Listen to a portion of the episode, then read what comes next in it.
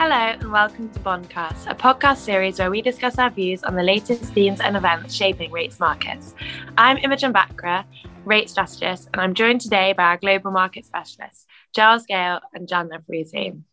Giles, I'm going to start with you.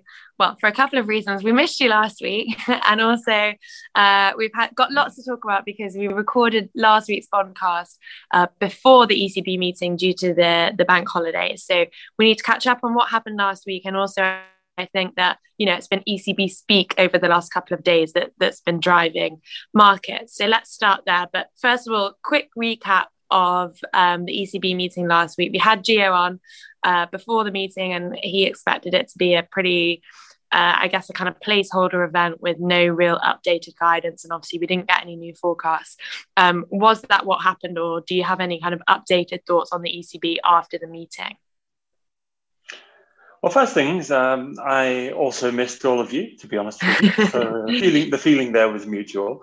And I think that Giovanni pretty much nailed it. That it was not the most eventful meeting. And you know, really, I think we, there's obviously a cacophony in the, in the ECB at the moment. And that that, there was just not enough new information really for anything to, uh, to, to, to, be settled at this one. So what did we learn? Um, yeah, other than just to say not a great deal, um, there was quite a bit of emphasis on um, the potential for uh, you know, some kind of you know flexible response around protecting spreads and so on. No, nothing specific about what that might mean. Um, you know, you could understand that perhaps as a, a hint that they uh, are preparing some kind of new sort of quantitative easing, which isn't quantitative easing, sort of um, tool to try to protect spreads if need be as they move away from you know, this quant- quantitative easing era to a higher rates, um, no quantitative easing era. I think that, that would be sensible, but they weren't giving anything, uh, uh, anything away there. So, so that is is, is it really. Um, yeah, and then onto the um, onto the ECB speakers that we've had since. I mean, to be honest with you, those have been a whole lot more colourful. And as you said, Imogen, um, you know, very much driving the market, especially today. You know, I, I, to, to, the extent that I was forced to, to write something, just trying to, you know, just this morning, trying to bring people back to reality, because um, you know, a couple of the people that we sp- we heard from this morning, you know, and, and there is there, there is a sort of a sense of something building here because we only seem to be hearing from hawks at the moment, and that's always you know it, it's often something which we remark. You know, it's not so much that you know you expect to see people making big shifts, but when you you know when you have one side of the debate more silent, then you know that uh, says something about who feels that they have the upper hand when it comes to um, you know the mood in, in, in the room. And you know, maybe you might even go as far as to say that a quiet hawk is somebody who's reconsidering their position and that doesn't want to make a U-turn too quickly because that would be indecent, right? So know, I think that that's the sort of mindset the market's in just at the moment. Um, you know, we heard from a guy, uh, the, the, Belgian central bank governor, governor who has been um, really pretty hawkish over the last few months anyway. Um, you know, he was ramping that up a little bit, talking about the possibility of positive policy rates this year, um, you, know, uh, you know, which, to be honest with you, is pretty much where the market is anyway. So, you know, really just uh, you know, validating market. We also heard from the um, the vice the uh, the vice president of the ECB, um, De Guindos, who you know, to be honest with you, I would never argue as somebody we should be paying all that much attention to because he's a bit of a follower, I think, when it comes to um, you know, monetary policy. He has other talents, I dare say, but um, you know, leading the way in, uh, in monetary policy thinking isn't necessarily one of them. Where does that all leave us? Same as before, um, you know, just at higher rates, to be honest with you. I mean, we now have 75 basis points price, priced in for this year. and then about 125 basis points for, for next year. So, you know, that essentially means that we're looking at a July hike, probably September, December. That's the only way you really get there. There's a, October meeting as well. So you know, maybe there's some interplay there. And then you know, at some point next year, we're either talking about 50s or we're talking about back-to-back um, meetings. And uh, that for next year, I, I wouldn't say that that's impossible. Um, I never would have done, but it does sound quite aggressive at the moment. So, um, so yeah, I think uh, it's all built up as much as it can do for the moment. So we've talked a lot on this podcast um, and in our notes for any of our listeners that read them that both on the UK side and the European side, we think that you know markets are pricing in too much really when it comes to uh, central bank reaction functions. Like you say on on the European side, the market's now got 75 basis points basically priced in by the end of the year, um, and we only have probably a first hike in Q4, we think. So we think there's probably about 50 basis points there of, of rate hikes in the very near term that can be priced out. But uh, how does the market, you know, at, at, when does the market start to price those out? Because this is something we've been saying for a while, and and the market seems to be shifting really in in the other direction. So what what are you looking out for in terms of thinking that this will kind of change the market's mind on on when the ECB might go? Listen, um, I think that one of the things that was reasonably interesting last week, um, you know, we had the survey of professional forecasters, which the first time, uh, actually, I should check this, uh, you know, maybe uh, certainly in a long time, the long term inflation uh, for sort of expectation of, the, of that community uh, is slightly above 2%. So, you know, that's one of the things that I think that, you know, maybe worries the, the ECB a little bit. We've also had, you know, sort of medium short-term inflation expectations in the market. So things like, you know, two-year, two-year inflation swaps rally by 100 basis points in, two, in, in the last two months. They're now sitting at about 2.7%. I mean, that's not going to reassure the, the ECB either. So, you know, I think that there is building pressure on the expectation side. But really, what it comes down to, I think, is um, is, is wages. Um, you know, we've been consistent on that, and we don't think that we're going to get the evidence on European wages until after the summer. So that is clearly a. You know, in fact, that's probably the strongest reason. Uh, not why not to be talking about uh, July rate hikes. Um, the, the, other one just being the uncertainty about um, you know, how markets will will sort of settle as quantitative easing stops. And you know, if you raise rates in, in July and then go away on holiday, you're not there to sort of you know, try to manage the market through communication and so on and so on, which has you know, traditionally been the ECB's style, and less so this ECB, I would say, but nonetheless, I think that's a consideration. Um, you know, I think that the probability of earlier hikes definitely increasing. I mean, compared to that expectation that you just described, Imogen, of a, um, which is our you know, still our base case of a, of a, December rate hike. I mean, I think that September and December, or know, you know, something like that, is definitely increasing in probability. But three hikes this year, I think, is certainly still very aggressive. What the market seems to be looking for is this kind of Fed-style Damascene conversion to just you know, full acceptance that inflation is not going away on its own. You know, no, there's no good, it's no use just hoping for it. You actually have to, you know, act. And you know, as I said, I mean, they're probably looking, I think, for you know, more evidence on the activity side, know, how the war will affect um, uh, will, will affect business expectations and so on. You know, will economic momentum and demand maintain this sort of reasonable momentum or, or not, and therefore how much they have to try to restrain that in, in, in 2023 and beyond, and you know, what evidence there is of um, more substantial second round effects, and that we think is a second half story. Moving away from the ECB, just to finish up on, on the discussion on the European side, then, because um, the other theme that I would say has been dominating our discussions over the past, well, two or three weeks has been around French elections Um, we obviously gave a short update on that last week, but since then we've had the uh, debate last night between Macron and Le Pen, um, which was kind of pitched as, as the key event to watch between the first and the second rounds, obviously alongside the polls. Um, what's your take, I guess, on the kind of main or main takeaways from that debate and, and how that leaves you um, looking forward to the second round vote on Sunday then? So I, I, think both candidates actually did reasonably well. Um, I think that um, Macron you know, was, as expected, you know, more solid on the hard stuff of you know, policy numbers, all that kind of thing. Um, but you know, I think that anyone who was who, who was look, who would consider themselves a Le Pen supporter um, know, probably didn't see anything that turns them off and you know, or turns them into an abstainer or just you know, fills them with apathy.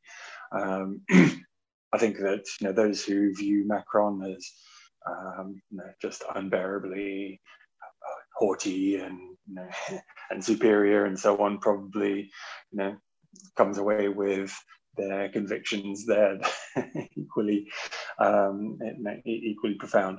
Um, no, I th- so so I think that the the main thing to say is I don't I don't think that there was anything in it. It was it was actually a little bit dry.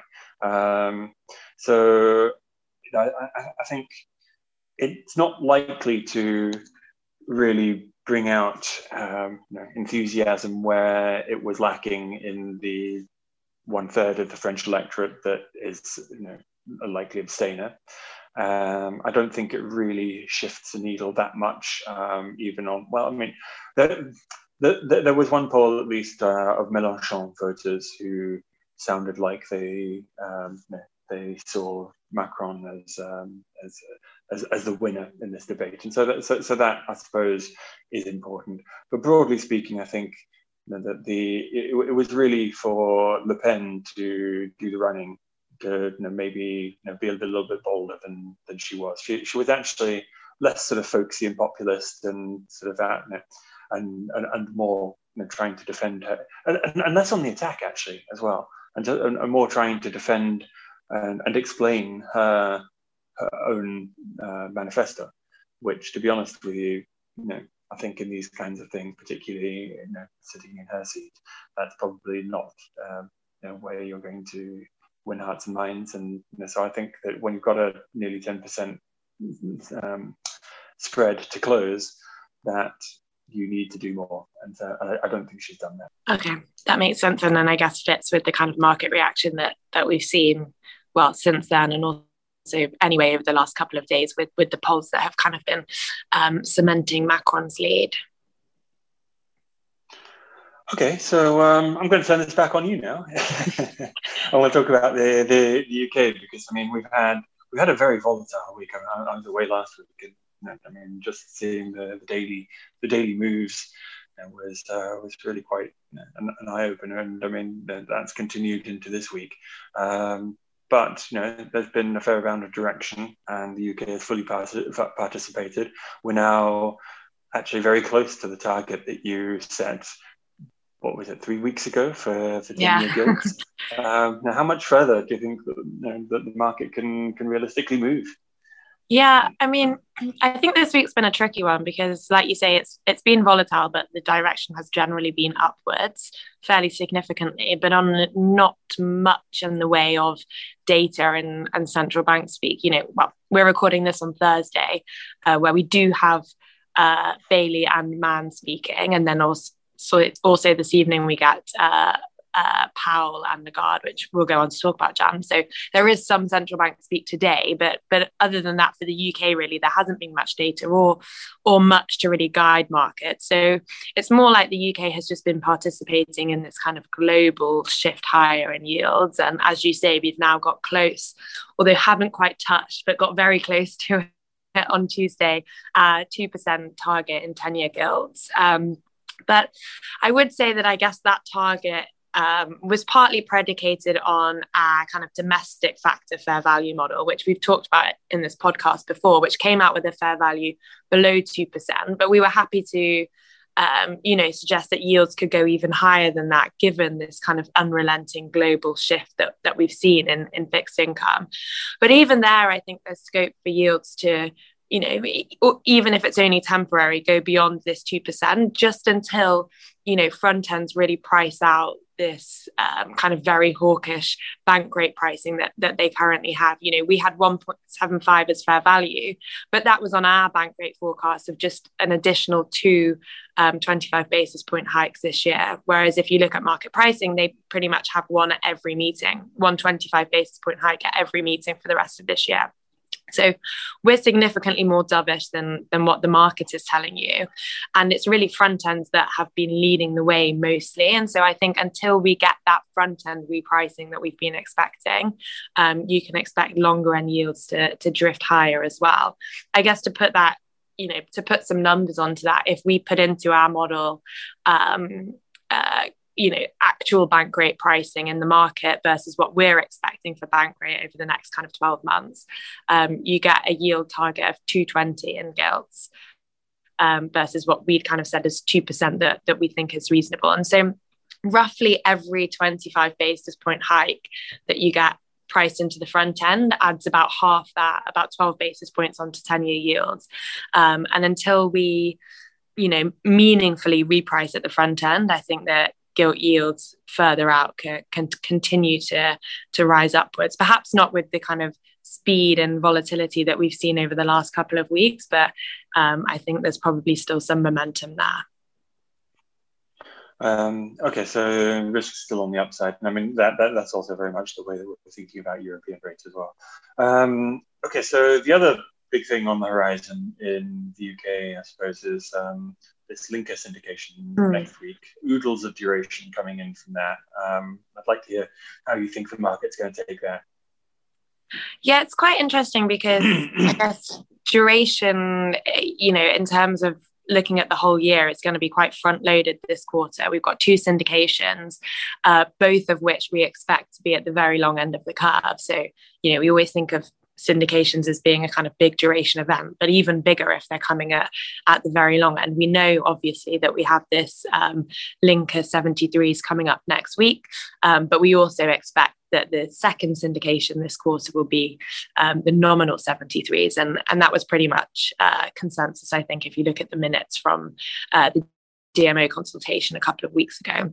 So, um, you know, very front loaded duration, and, and there'll be a lot for the market to absorb. But I think that actually, given, um, I guess, the dry spell that we've had set in the UK in terms of the lack of duration that's been issued since pretty much the end of last year, you know, there really hasn't been much link issuance or linker issuance at all. Um, plus the fact that this year as a whole, the kind of total billions amount of linkers that that we're going to get is pretty low, largely well by virtue of the fact that gilt supply is, is lower than expected. But that means that, you know, in billions, the, the amount of linker supply we're going to get is the lowest that it's been for some time plus the fact that we've had kind of rising real yields, um, you know, high funding ratios. If you look at, uh, you know, even a very long term history, funding ratios are, are relatively high. And both of those kind of add up to de-risking demand for, for long end linkers. So although it is set to be quite a, a kind of heavy quarter, I suppose, in terms of um, duration being front loaded, I think that actually um, next week's supply event could be taken down pretty well. And we're already starting to see, you know, just today we're starting to see kind of strong demand for that kind of part of the curve. Um, it's the long end that's been leading the flattening in terms of linkers and also then um, in the nominal space as well. So um, I think that the market should be able to take this down quite well. Okay, thank you very much, Imogen. Um, shall we? I guess we move on to, to, to Jan, who's been sitting here very patiently to talk about the US. yes, last but not least, Jan. Um, I guess I mentioned it before, um, but uh, perhaps you you've got the short straw this week again, like Gio had last week. I'm just quickly thinking about what we might get from Powell later on this afternoon. Um, it's been a very quiet data week this week. It's been a shortened holiday week in Europe and the UK, so there hasn't been a huge amount going on with, apart from you know very volatile markets, but but not much actually driving that specifically. So I think everyone's kind of been watching and waiting for um, this panel of, of Powell and Lagarde later on this afternoon. What are you really expecting? Markets are almost fully priced for or fully priced for a 50 basis point hike in May, largely expecting an announcement of QT following, you know, the meeting and the minutes over the last couple of weeks. Is there anything he can do to kind of surprise markets in either direction, or will he just really reiterate what we've already heard? Yeah, I think it's going to be tough for him to go out there and surprise the markets, and I wouldn't think that will be his intention as well.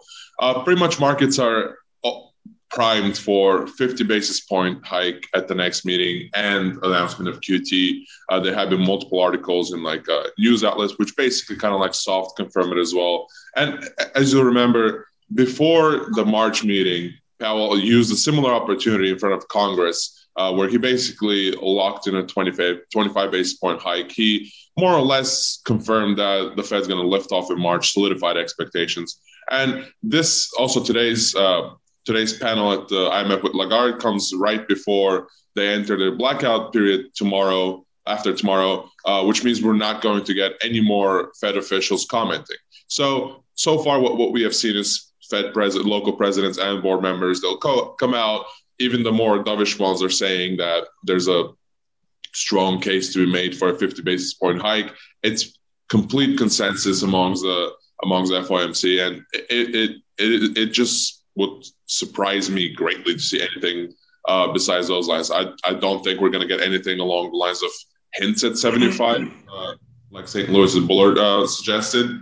I don't think he's going to walk back to 50 either. Uh, and they're going to stick to this credible messaging method that they've used so far. And he's going to go out there and confirm what we already know. So, uh, with that in mind, it just feels it's going to be hard to out hawk what the market has priced in. Like you said, market expects it. I think Powell's going to deliver. Yeah, that makes sense. I guess we've already had, you know, quite a big shift in terms of Fed rhetoric and, and how the market is pricing that in over the last couple of weeks. So to go even more hawkish than that would would be a stretch. Um, I guess then, you know, how does this what does this all mean kind of further out the curve for your rates for you? Because when we spoke last week, you know, we noted that you'd gone neutral for the first time in a long time on US treasuries and you were just waiting for uh, you know the sell off to go far enough that you thought that actually then treasuries would be a buy. We've had a fairly significant move even since we recorded last week uh, and now you have published um, your recommendation for for going long 10 year treasuries. So can you just kind of talk our listeners through that and and you know i guess how much you see the upside in that trade and, and when you might be looking to add as well.